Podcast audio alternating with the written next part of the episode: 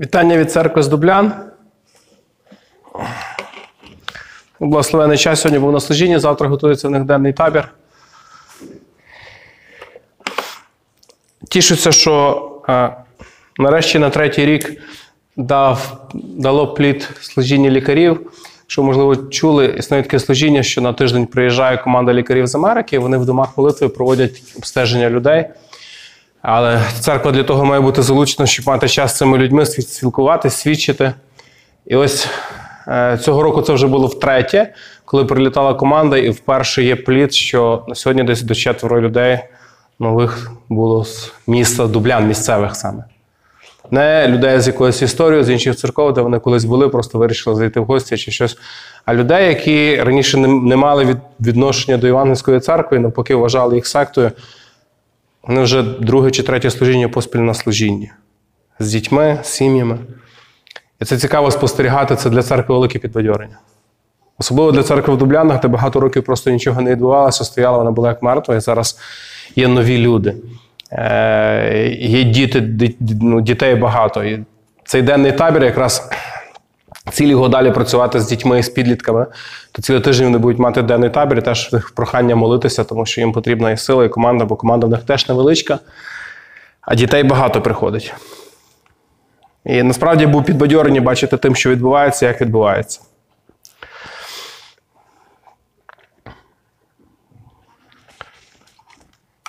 Чи було у вас колись в такій ситуації, що ви прийшли, а двері закриті? І що ви робите, коли двері закриті? Кожного разу, коли в гості, двері До кого гості, коли приходиш, двері зазвичай закриті. А коли ви йдете по якихось справи, маєте щось забрати, щось дізнатись, попасти до лікаря.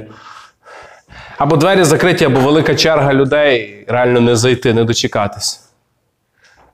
спитатися. Говорити, хто мене кликав або запрошував, Угу. або з ким не домовлявся. Угу. Але як довго ти будеш це робити? Ну то поки не додзвоняться, а якщо дуже довго, то Якщо ти довго Залежно від справи. дорогу, е, дуже довгу дорогу для того, щоб вибиратися, Мгм. це доволі довго. Та залежить від справи, що я там маю отримати. Там. Ну. А подумай, якщо ти прийшов на недільне зібрання, а церква закрита. я би Ти приходиш, двері закриті. Угу. Дзвонив би до пастора ще. Я. Вознеслась церква. Ще. Ага. Просто ну, бувають різні ситуації, коли справді, знаєте, е, ми намагаємося кудись потрапити, щось зробити, ну якби двері закриті. Через різних причин. Ну, немає ходу. Е, є такий вірш, Матвія 7 розділ, 7, 8 вірш навіть, який говорить так: послухайте, просіть, буде вам дано, шукайте і знайдете, стукайте і відчинять вам. Бо кожен, хто просить, одержує, хто шукає, знаходить. А хто стукає, тому що? Тому відчиняють. Є вислів е, досить популярний в християнських колах, який звучить так: е, є час, коли Бог відкриває двері, є час, коли Бог закриває двері. Якби наше, наше завдання знати і розуміти, коли двері відкриті, щоб заходити, а коли закриті, навіть не стукати, тому що Бог не закрив. І мається на увазі, що якщо Бог хоче, щоб якась справа відбулася, то це означає, що нічого не зупинить. Воно станеться. Які би перешкоди не стояли на шляху, хто би не заважав, якщо Бог відкрив двері, то обов'язково туди війдеш. І, звичайно ж, протилежна сторона, що якщо Бог закрив двері, то стукай, хоч лоба розбить, ти не зайдеш, бо ще Бог закрив двері. Я сьогодні хочу трошки поговорити ну, саме про це, про цей принцип біблійний на основі однієї історії. Історії Христа, історії людей, історії немічного, паралізованого. Але спочатку невеличкий контекст. Мова буде йти про Палестину. Це Марка, перший, другий розділ з першого по шостий вірш. Давайте зачитаємо. Коли ж він по кількох днях прийшов знов до Капернауму, то чутка пішла, що він удома. І зібралось багато людей, аж вони не вміщалися навіть при дверях. А він їм виголошував слово. І прийшли ось до нього, несучи розслабленого, якого несли четверо. А що через народ до нього наблизитись не могли, то стелю розкрили, де він був, і, пробравши, звісили ложе, що на ньому лежав розслаблений. А Ісус віру їхню побачив, каже розслабленому: відпускаються сину гріхи тобі. Там же сиділи дехто з книжників і в серцях своїх думали. От те, про що вони думали, це вже інша історія, але вони були ті, хто думали. Отже, трошки про культуру Палестини. Е, Події відбуваються в Палестині, е, де відкриті двері в домі це звична річ. Е, Невеличкі будівлі в основному однокімнатні для простих бідних людей. Тобто, що це означає? Що зразу з вулиці ти заходиш в кімнату. Багатші люди, то вони могли мати там і- придбанник вже, і одна кімната, і інша кімната. Ну, більшість людей це просто було прямокутна будівля, складалася з великої кімнати, в яку ти заходив, зразу з вулиці поправляючи в кімнату до людей. І, і було прийнято, що двері відкриті, це означає, що в будь-який час будь-хто, чи сусід, чи подорожній може зайти в цей дім, якщо двері відкриті. Навіть не стукати. Якщо двері відкриті, це вже означає, що ласкаво просимо. Інколи, коли хотіли усамітнитись, то закривали двері. А інколи, коли хотіли просто побути на тиші самоті, то вони не просто закривали двері, вони вилізали на дах своєї будівлі. Тому що конструкція теж була досить цікавою. Е, В Ізраїлі будували будинки, де пологі дахи. Що це означає? Що це не крутий дах, такий спуска, та? а пологий. Тобто, що там на даху ти спокійно міг ходити, гуляти, відпочивати, постелити собі щось відпочити. Конструкція даху теж була цікавою. Е, основа було дерево, дерев'яні крокви, які пробивалися на відстані метр одна від одної приблизно. І оця порожнеча заповнювалася сухими гілками, в'язками сухих гілок, але добре висушених, а зверху все заліплювалось глиною. І частіше всього на цих будівлях зверху дуже гарно, дуже добре росла трава. Е, Сама місцевість піщана, камні і піски, і глина не так часто потрапляється. Но дах робили, утепляли, укріплювали глиною, і на тій глині росла трава. Тому, коли ти хотів у своїй самітниці відпочити, ти міг вилізти на свій дах і просто на травичці посидіти, полежати. І ось підходимо до нашої історії. Написано, що коли Ісус повернувся в Капернаум, Він потрапив в цей дім. Немає контексту, хто це в домі жив, чи його запросили, е, чи хтось з подорожніх, чи по тому принципу, який ми говорили, двері відкриті, ти заходиш, тому що двері вже відкриті. І ось Ісус займався тим, що Він навчав, е, Він виголошував, проповідував Слово. Цікаво, що на той час проповідників було достатньо, але в Христа було слухачів завжди багато. Тому що люди дивувалися, тому що говорив його слова, вони приносили життя, звільнення, спасіння. Були інші категорії людей, звичайно, які ходили, як каже сам нас Спаситель Христос, що ви їли хліб і наїлись, тому йдете за мною. І ці люди також були. Але суть в тому, що де був Христос, завжди багато збиралось людей. І ось коли ми читаємо цю історію, ми бачимо, що настільки багато людей назбиралося, що люди на вулиці стояли при відкритих дверях, і фактично вже ніхто не міг втиснутись. І ось розповідає історія про те, що четверо друзів, четверо людей вони приносять свого друга. Цікаво. Немає детальної інформації, хто цей друг, що з ним трапилось. Є здогади про те, що, можливо, це людина, яка була спаралізована в процесі свого життя, тому що все ж таки набув чотирьох друзів. А паралізованій людині з народження важко набути когось. Тому що дружба це те, що ти не просто отримуєш, це те, що ти вкладаєш. Це те, що в будь-який час е, ти готовий до допомоги, так само, як до допомоги готові тобі. Друг це той, до кого ти можеш позвонити серед ночі, і ти будеш знати, що він відповість, він візьме слухавку і допоможе. Друг це той, кому ти не будеш дзвонити серед ночі, просто щоб поговорити, бо тобі скучно, тому що ти цінуєш його спокій і час також. Дружба це завжди взаємопов'язані стосунки, де є відповідальність і посвята один одному. Це щось більше, ніж просто ми знайомі. І тому, коли написано, що четверо друзів його принесли, складається враження, що вони знались і щось трапилось. І ще одна річ цікава є, це просто для нас, для роздумів, тому що більше не відкрито.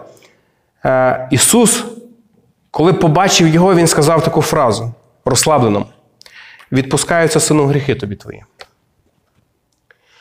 Цікаво, що в випадку людини, яка була народжена сліпою, незрячою, пам'ятаєте, учні апостоли питали його, чому ця людина народилась незрячою, за який гріх, за свій чи батьків. І в цьому випадку Ісус каже абсолютно не так. Е, Він народився таким для, тільки для того, щоб на ньому явилась велика слава Божа. Ну в цьому випадку він звертається до цього чоловіка ось цією фразою: відпускаються тобі гріхи твої. Це те, про що ми можемо розважати, думати, молитись. Але факт залишається фактом. Цей чоловік, перебуваючи в цьому стані, він не міг сам прийти. Ну, біля нього були люди, які знали, куди треба йти. Біля нього були люди, які знали, що спасіння є в Христі. І це наштовхує на думки. е, Ми на молодіжному трошки про це, це говорили, що, можливо, ми переглянули з вами, а хто в нашій категорії друзів, кого ми вважаємо за друзів. Які цінності в них? Чому це важливо? Якщо буде дуже-дуже погано мені, куди вони мене принесуть? Вони принесли до Христа. Не сказано, що він навіть просив їх про те, щоб вони принесли його до Христа. Написано, що вони, чувши, де є Христос, де проповідується спасіння, звільнення, Слово Боже, вони йдуть туди. І друге питання: чи є я тою людиною, яка принесе до Христа свого друга? Коли ми дивимося на цю історію під е, трошки іншим таким кутом, наприклад, в наш час до людей в такому стані є трошки інші ставлення. Про що я маю на увазі? От якщо ви будете уважні на парковках супермаркетів, гіпермаркетів є окремі місця для інвалідів, пам'ятаєте? І зараз ввели закон, і справді поліція ходить і штрафує водіїв, які паркуються не там, де їм дозволено, тому що там тільки для тих людей, які мають інвалідність. У нас є пільги, у нас є соціальний пакет, у нас є пенсії, у нас є супроводи інвалідам. Ми живемо в час, де людське життя більш цінується, ніж тоді. До чого я веду? Зауважте, що коли четверо людей приносять одного того, хто не може йти, хто розслаблений, вони стикаються з проблемою, що двері закриті, тому що ти не можеш пройти. І жодна людина не реагує словами, друзі, давайте посунемо, занесіть його, можливо, йому більше потрібно зараз чути слово Христа, ніж мені. Тому що коли я один, в принципі, я можу проштовхнутись, пролізти, якщо ще сильніший когось відштовхнути, щоб щось отримати, те, що мені треба. Він спаралізований, він ні. І через, через серед тих багатьох людей, які стояли в цьому будинку, які стояли на вулиці, жодної ідеї чи думки про те, що, можливо, давайте звільнимо місце, щоб змогли занести ось цього чоловіка, який розслаблений, тому що він ніколи сам не прийде до Христа. Він не зможе цього зробити. Можливо, це зв'язано з тим, що люди, які жили в цей час, вони мали глибоке переконання в тому, що люба хвороба є наслідком гріха. Навіть у равині в той час ну, була така поговірка. Е, «Еще ни один страждущий не был исцелен прежде, чем ему были прощены все грехи его». Самі равини навчали цього принципу, що хвороба, неміч це як наслідок конкретного якогось гріха. Мова не йде про е, гріховну природу, в якій ти народився в гріховному тілі, а про те, що ти щось зробив. І тому ставлення до цих людей в основному було таке: знаєш, що посіяв, то що? Що посіяв, то пожав. І тому з багатьох людей, які бачили цього розслабленого, нічого всередині не чіпляло в серце для того, щоб дати місце звільнити чи допомогти.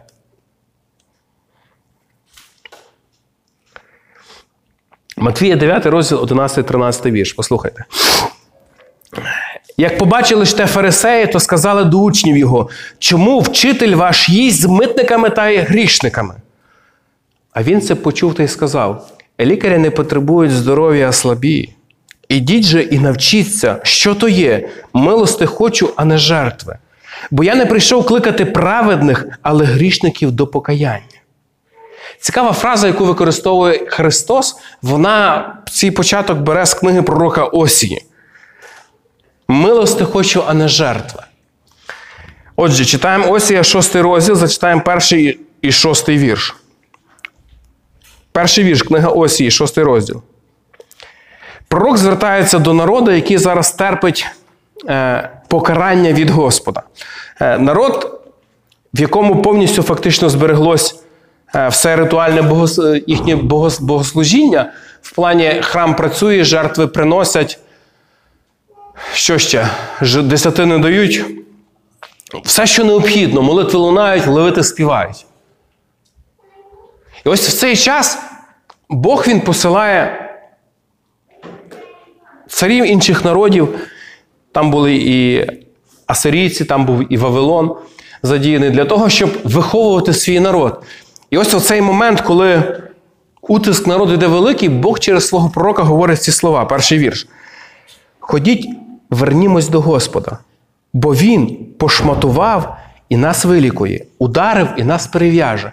Цікаві слова, які говорить пророк до Божого народу. Послухайте, я пропоную вам вернутися до того, хто вас ударив. А знаєте чому? Тому що він перев'яже. Це трошки дивно звучить в основному від того, хто б'є, що треба робити. Дають, бери, б'ють. Біжи, тікай. Але пророк, звертаючись до народу, каже: послухайте. Вам потрібно повернутися до того, хто перев'яже ті рани, які він сам наніс. І шостий вірш. Бо я милости хочу, а не жертви, і богопізнання більше від цілопали. Це вже Бог продовжує розмову з народом. Цікава річ. Ці ж самі слова Христос повторює до фарисеїв, які звинувачували його і його учнів про те, що вони їдять з митниками і грішниками.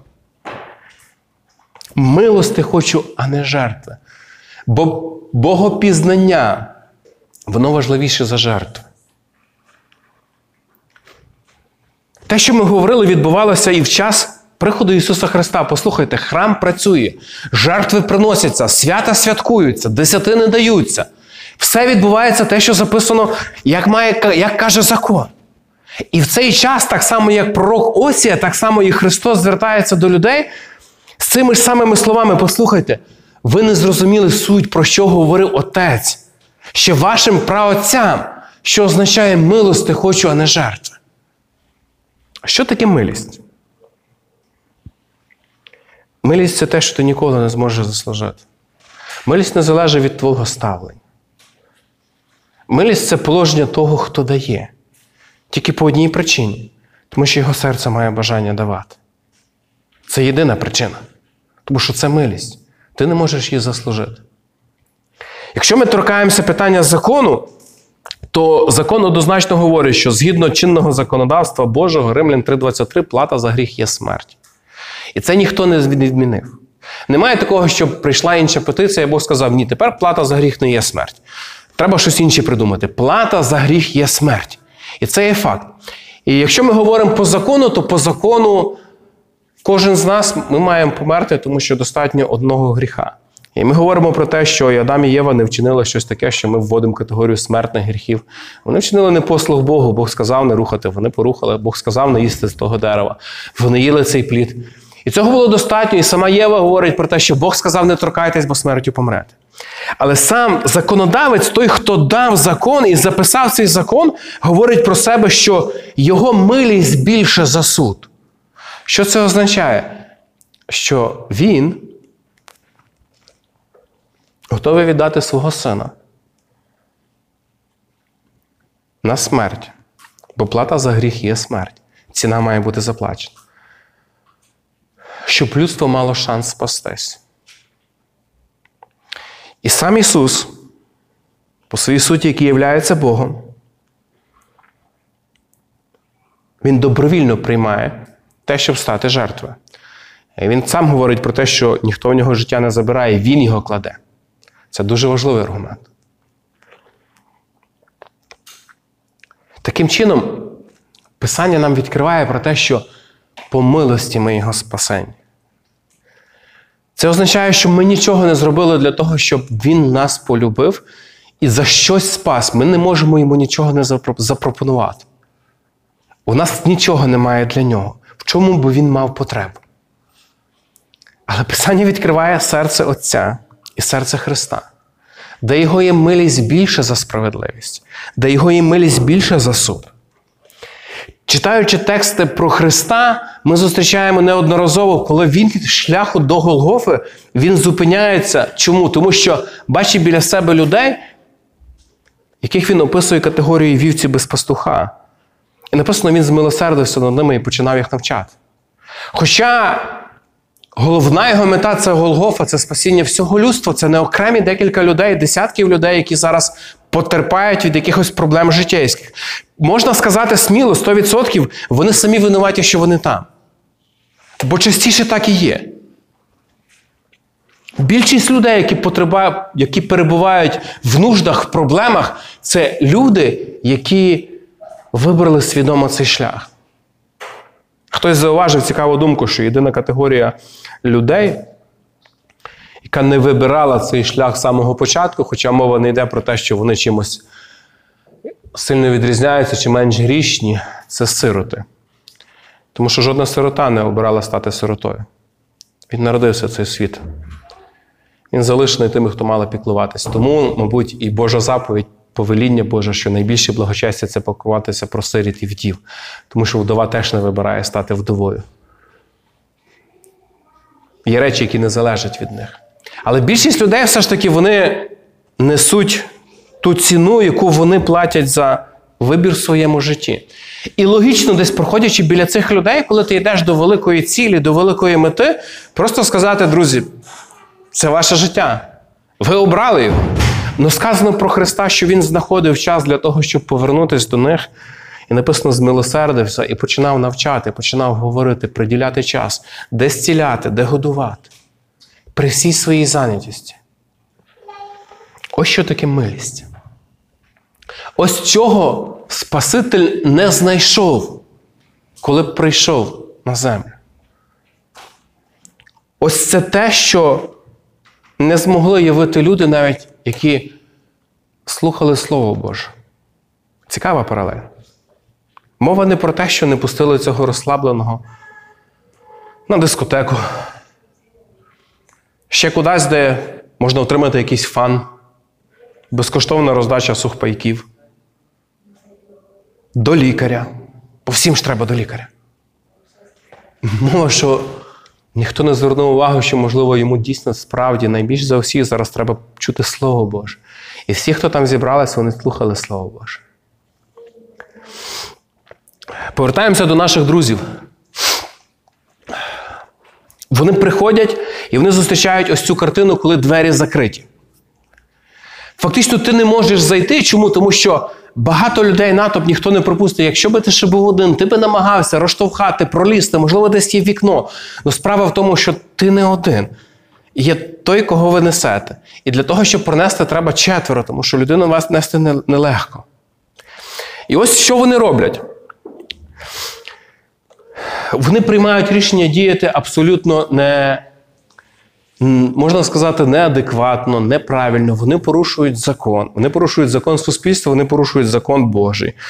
В книзі Вихід з 22, з 21 навіть ще розділу по 24 дуже чітко описуються всі закони, в яких говориться, оберігається майно ближнього свого. Щоб не, не засіхати, не руйнувати. Навіть цікаві вірші, які говорять про те, що якщо ти вдень викопав яму, а ввечері її не закопав, йшла корова твого сусіда, і він, вона туди впала, і вона скалічилась чи загинула, ти маєш відшкодувати їй вартість корови. Що ти винуватий, що ти не подбав про те, щоб ніхто не спіткнувся.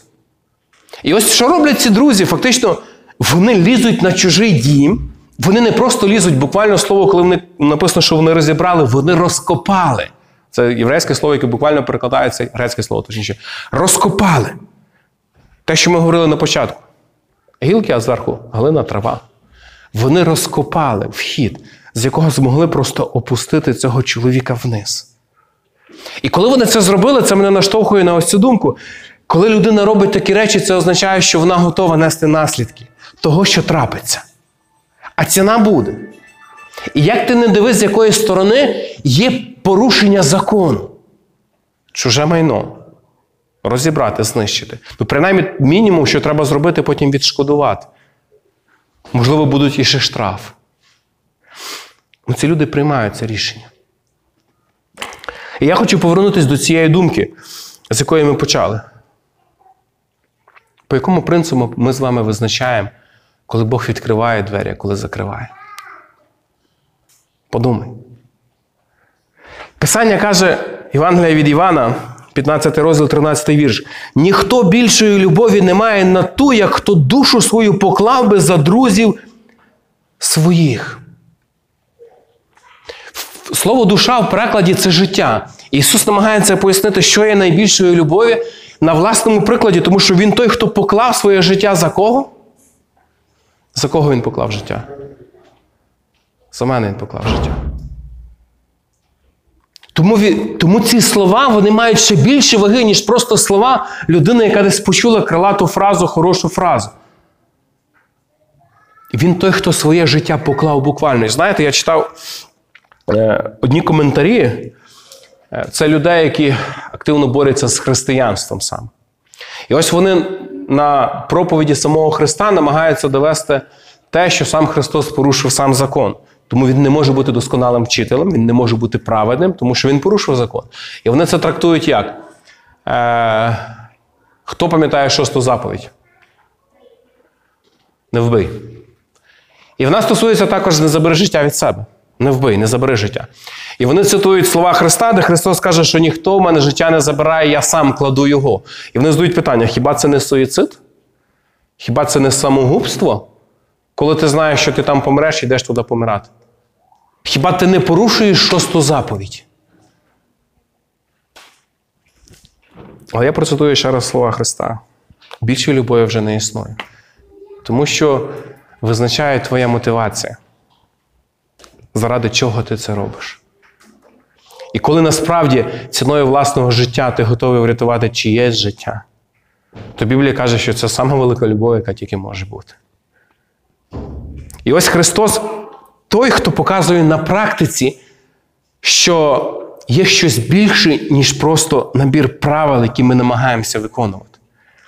Тому що те, що я побачив в своєму житті, і те, що я зустрічаю часто, ось цей принцип, коли Бог закриває двері і відкриває двері, ми починаємо не розуміти правильно, ми починаємо виправдовуватись з ними, не докладаючи достатньо зусиль для того, щоб досягнути ту ціль.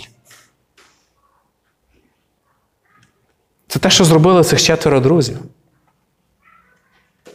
Хіба не здається на перше враження справді, що ну, Бог всемогутній, коли ти приходиш і приносиш свого друга, вони вже зробили багато. Невідомо скільки часу вони несли його.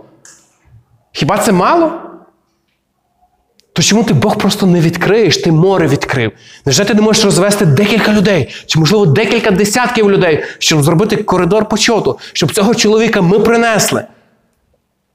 Вони приходять і двері закриті, і ніхто з людей не реагує, і немає групи підтримки, і немає тих, хто підбадьорюють, і немає тих, хто скажуть: молодець, слухай, ти таку роботу класно зробив.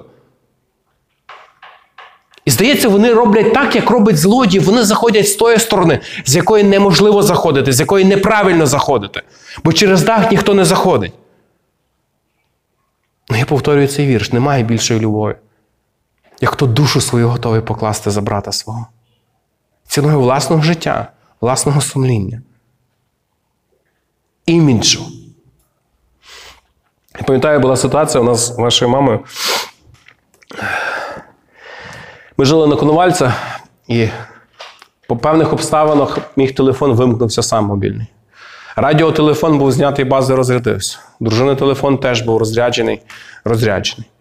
Перша година ночі приблизно. Наші двері постукав Дмитро Колесник, пастор. Виявляється, що в той час нашій мамі стало погано, вона дивилась телевізор, не хотіла ще спати, потім вирішила виключати телевізор і відчула, що права рука абсолютно її не слухається. Так само, як права нога і вся частина тіла.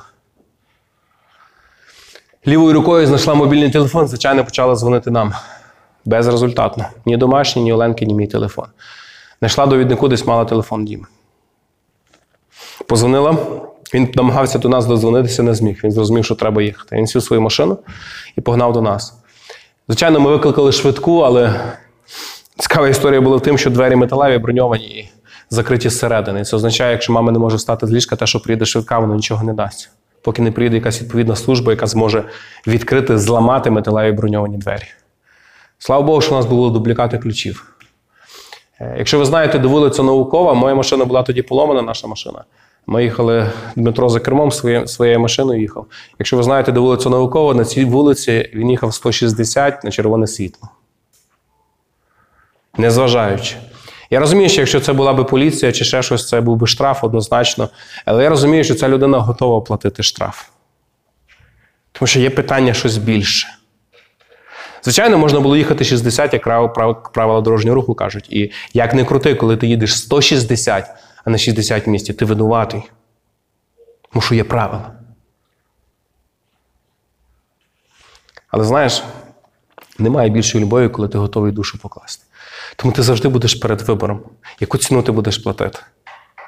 І інколи оця фраза, коли ти говориш Бог закрив двері, Бог відкрив, ти просто намагаєшся виправдати себе, свою ситуацію, свою позицію, своє відношення або свою байдужість. Є історія про те, коли Давид, пам'ятаєте, це теж е, в Матвія описано, 12 розділ можете почитати з 1 по 7 вірш, коли його докоряли за те, що його учні вони зривали колосся в суботу, їли і ще й немитими руками. І він їм нагадує про те, що пам'ятаєте, третій вірш. А він відповів їм: чи ви не, бач, не бачили і не читали, що зробив був Давид, коли сам зголоднів і ті, хто були із ним? Як він увійшов до Божого дому і спожив хліби показні, яких їсти не можна було ні йому, ані тим, хто був із ним, а тільки самим священникам. І знаєте, жодного докору зі сторони святого письма чи Бога. Жодного. По закону, те, що в храмі було приносено як жертва, окрім священника, ніхто не міг торкатись. Якщо це приносилось на ціле палення, навіть священник не мав торкатися, це все спалилось повністю для Господа. Решта були жертви, які залишалися священникам, вони за, за рахунок них і жили, і їли. Але це тільки священнику було дозволено брати. І ось Давид, коли приходить зі своїм військом, а він втікає від Саула. Саул, цар Ізраїля, на той момент, цар Юди, він намагається переслідувати і вбити Давида. І ось Давид, як загнаний, втомлений, голодний, його хлопці, які з ним теж голодні, вони попадають там, де є те, що по закону не можна брати. І Давид бере відповідальність на себе як на лідера, як на царя. І він роздається своїм воякам.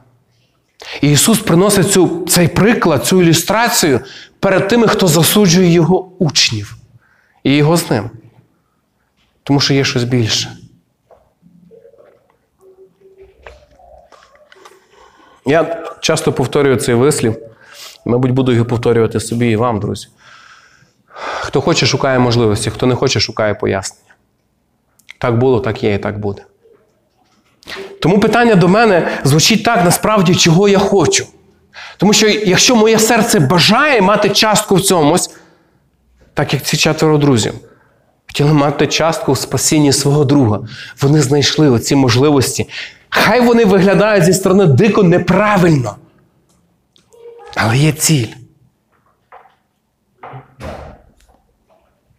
Хоча багато роботи зроблено, ми принесли його.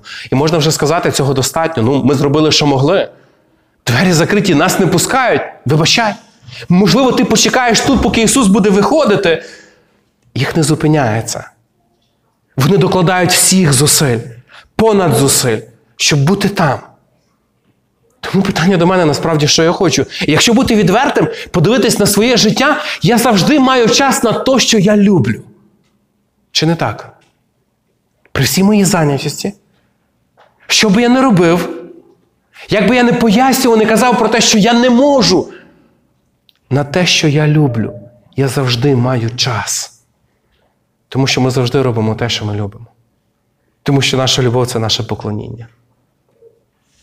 Тільки ключове буде питання, кому поклоняємось і що ми любимо. Справді, Бог відкриває двері, і Бог закриває двері. І треба бути уважним і пильнувати, думати, про тому що на все свій час Бога. Але цей вірш він не виходить з моєї голови. Хто душу готовий покласти? Хто готовий ціною власного життя? Життя це комфорт, це зручності досягати тих цілей, які ставить перед тобою Бог. А зокрема, послухайте, зокрема, Христос був там завжди, де є потреба. Не фан. Що таке фан? Це там, де я отримую щось якесь задоволення. А що таке потреба? Це там, де треба віддати. Ось що складається життя. І набагато приємніше обирати служіння, чи обирати стиль життя, чи навчання, чи принцип роботи, чи взагалі принцип свого життя по фану. Я там, тому що мені там добре. Я з тим, з ким мені добре.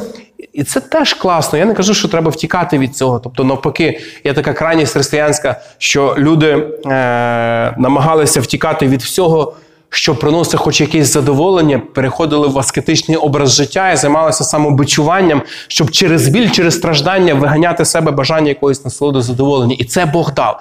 Ну знаєш, якщо це керуючий принцип твого життя, то мені здається, ти до кінця не зрозумів суть Христа, Євангелія, життя церкви на землі. Тому що не це має визначати. Я думаю, що в процесі твого життя з Богом, Бог по своїй благодаті Він багато дає оцих радісних моментів, яких ти маєш, якими ти наповнюєшся. Але коли ти шукаєш тільки цього, то слова Бог закрив двері для тебе будуть просто як оправдання, а не як істина. Бо є час, справді, Бог закриває двері, і ти можеш стукати і розбити лова, і ти не відкриєш двері, тому що Бог не дасть можливість зайти, тому що Бог визначив, що все. Цього достатньо. Наскільки ти чутливий до того, що відбувається довкола тебе. У мене є одна історія, я би просив включити слайди. Є одна історія про одного хлопчика, якого звати Денис. До дружини позвонила одна сестра, вона з Хмельницької області, і сказала, що тут є дитинка, яка потребує особливої уваги. Він лежить в опіковому відділенні хлопчик Денис. Історія хлопчика цікава, і цікава в тому, що він син з багатодітної сім'ї, у них шестеро дітей. Мама не займається тим, щоб дбала про е, своїх дітей. Майже у всіх дітей різні, різні батьки. І ось в один з моментів, коли він бавився з якимось другом, сталося нещастя, вибухнула каністра а, з бензином. Друг встиг заховатись у шафу. Дениско не встиг.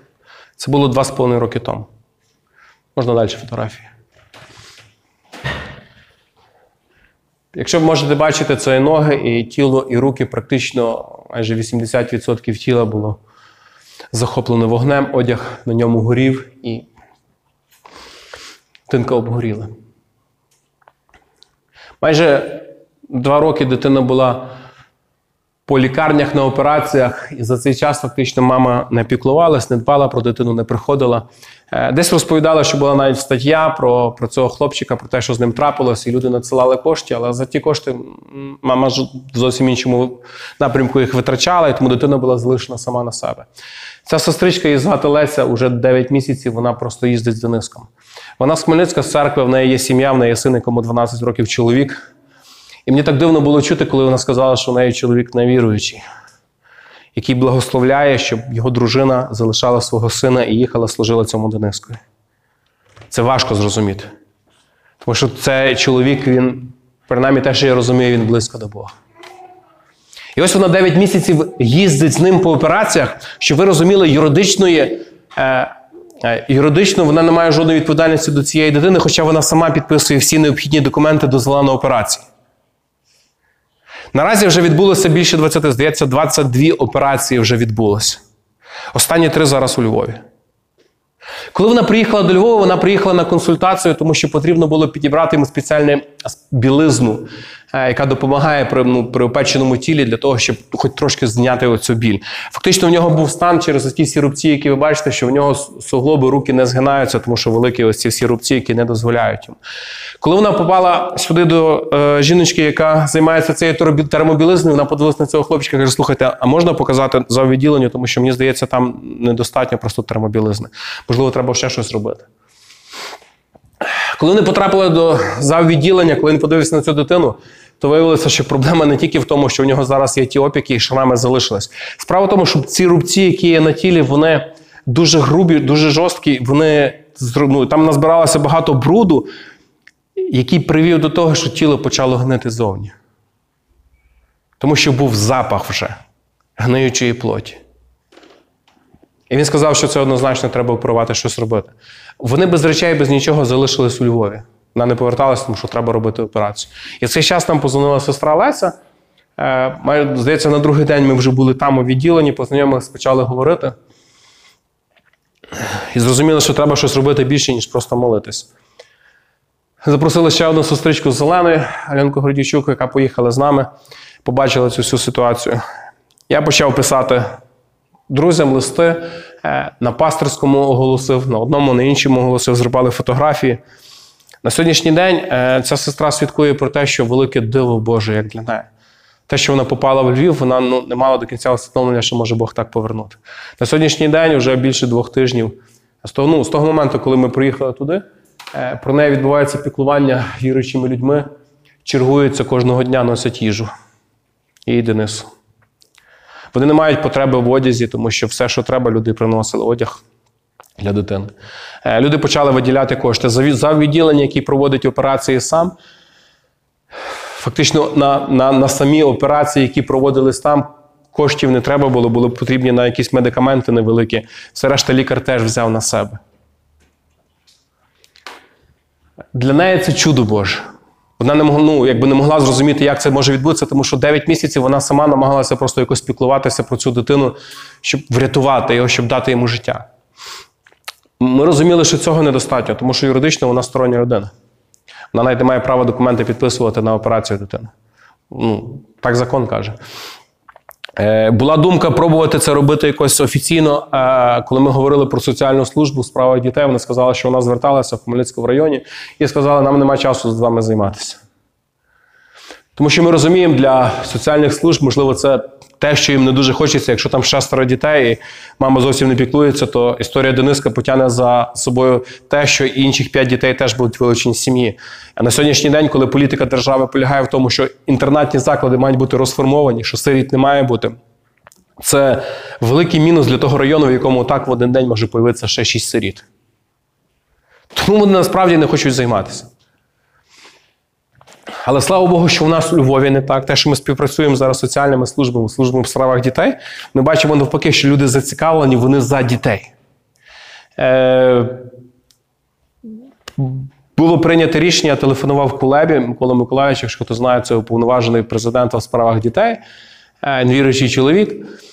В Київ я зміг до- до- додзвонитись до нього, коротко розказав цю ситуацію. Він попросив телефон Лесі, він переговорив з нею, і буквально через декілька днів е, її відвідують начальник служби у справах дітей міста Львова. Потім приходить, підключається соціальна служба. На сьогоднішній день е, для лікування цієї дитини погодився один відомий хірург, який один раз в місяць приїжджає е, по по програмі Зміни одне життя повністю взяти відповідальність за подальші операції лікування Дениска на себе. Вони тепер соціальні служби, служба в справах дітей, цей хірург іменитий. Вони, вони беруть на себе цю відповідальність шукати, навіть залучати фінанси для того, щоб Дениско був повністю оперований. Е, Леся зараз роздумує, ми говорили з нею про те, що можливо їй варто оформляти все ж таки опіку на цієї дитини, тому що дитина дуже прив'язалась до неї, щоб юридично вона мала повне право. І це для неї це величезне свідчення. Свідчення чого? Свідчення того, що є люди, які просто вирішили не пройти поряд. Хто чим міг, хто 200, хто 1000 гривень, хто вирішив просто буде один раз там в два дні їсти носити, хто тапочки свої приніс, хто одяг приніс, хто молитвою, хто дзвінком кудись. Тому що це і є церква. Це є та ситуація, про яку ми з вами розважали, коли Христос ходив, і в нього був теж зайнятий графік, в нього був щільно зайнятий графік, але він знаходив час для таких ситуацій, коли люди вони мають потребу. І від, відгукувався. Тому для мене це вели- величезне свідоцтво того, що Церква як організм, як тіло, воно живе. В нас в церкві, друзі, нас достатньо всього необхідного ресурсу, щоб служити тим людям, яких нам дає Бог. Якщо в твоє життя проходить якась інформація про якусь потребу, будь-де, чи біля тебе, чи далі, можливо, послухай, задай собі одне питання. Якщо Бог не хоче застосувати тебе, використати тебе, то чому Він дає тобі в вуха ці слова? Просто як радіо, як фон. Я часто в машині їжджу, і в мене радіо воно включене, я чекаю новини, коли будуть якусь інформацію важливо почути, решта все просію. Інколи ми так живемо. Тому що якщо до нашої сім'ї позвонили ці люди і кажуть, що є потреба, то я можу, можу зробити декілька варіантів і сказати, окей, я буду молитися. І ми можемо помолитися в той же вечір. І забути. А можемо перенаправити, от в мене є Давид, він такий американець. Давай Давиду кину, хай він собі голову думає. Може, йому легше грошей знайти. Можна якийсь третій варіант кинути в групу в Фейсбуці. І це варіанти є. І це може бути. Ну мені здається, що, можливо, щось більше Бог очікує. Того особистого застосування до тої ситуації, про яку ти почув. Тому що я вірю, це не є випадково. І те, що я давав сьогодні молитовну потребу, пам'ятаєте, за цього хлопчика, якому 17 років, який лежить. Це вчора позвонила соціальна служба до дружини. Вони розповіли про цього лікаря, який дуже добрий хірург, який оперує, який готовий взяти на себе відповідальність за Дениса. І вона розповіла про те, що в сусідній палаті лежить оцей хлопчик, якому 17, якому 17 років, який також сирота під опікою в бабці, і вони з бабцею мають потребу в тому, щоб їм допомагали. І вони говорили про те, що, можливо, хтось є, хто би зміг так допомогти, як допомагали Денисику. Можливо, їжею, можливо, одягом, можливо, словом. Бо справді є проблема, справді є біда з тою дитиною, якій 17 років, яка теж потерпіла, яка теж мала опіки. І знаєш, немає однієї історії без іншої. Тому що є щось, через що Бог являє свою славу. І потім люди бачать цю славу. І люди потім шукають цієї слави. Тому що там вони бачать оце вирішення тих проблем, які є. І для мене, знову ж кажу, це величезне свідоцтво Божої роботи, яку Бог проводить. Закінчуючи сьогоднішню тему, знову повторюю це питання до кожного з нас, до себе в першу чергу. Хто я? До якої категорії людей буду відноситися я? До тих, хто шукає можливості, чи до тих, хто буде шукати пояснень? Коли я бачу, що двері закриті, що це для мене означає? Є багато варіантів, що можна діяти. Один з них, звичайно, це молитись, шукати, Господи, що я маю далі робити. Пам'ятаєте історію про господаря і працівників, яких він роздавав талант? Кожному з них він дав, зокрема, певну кількість талантів, зокрема, те, що кожен може понести одному один, одному два, одному п'ять. І по тому часу, коли він повернувся, він знайшов, що той, хто п'ять, примножив, мав 10 талантів. Він каже: молодець, ти вірний, ти хороший слуга. Ти будеш керувати над десятьма містами. Той, хто мав два, примножив, став п'ять. Теж є прибуток. Він каже: слухай, ти вірний молодець. І знаєте, він не порівнює, каже, ти чуть-чуть слабший за того, хто приніс 10. Він не говорить ці слова. Він каже, ти так само молодець. Просто в кожного з нас є свій потенціал, ресурс. І був той, хто один. І той, хто один, він сказав таку цікаву річ: я знаю тебе, який ти є. Ти є жорстокий. Чому? Тому що ти хочеш збирати там, де не сіяв. Але це є неправда, тому що послухай, якщо ми говоримо про нашого Господа, немає того місця, де він не сіє. Тому що все належить йому. Абсолютно все. Тому він на все має право. Те, що ти маєш на сьогоднішній день, ти є розпорядник того майна, який він тобі дав. Це не те, що твоє. І тому він каже: я просто взяв цей талант, вирішив зберегти. Я почув цю інформацію, я побачив цю потребу, але я вирішив зберегти. Я не примножив. І відповідь господаря звучить так: лінивий і лукавий раб. Можливо, комусь з, нам, з нас прийдеться це почути в свій час. Що свої лінії я намагаюся виправдати тим, що Бог закрив двері, що такі обставини або ще щось. Хто хоче, він завжди шукає можливостей. А хто не хоче, він завжди буде шукати пояснень. Тобі обирати, друже. Давайте будемо молитись.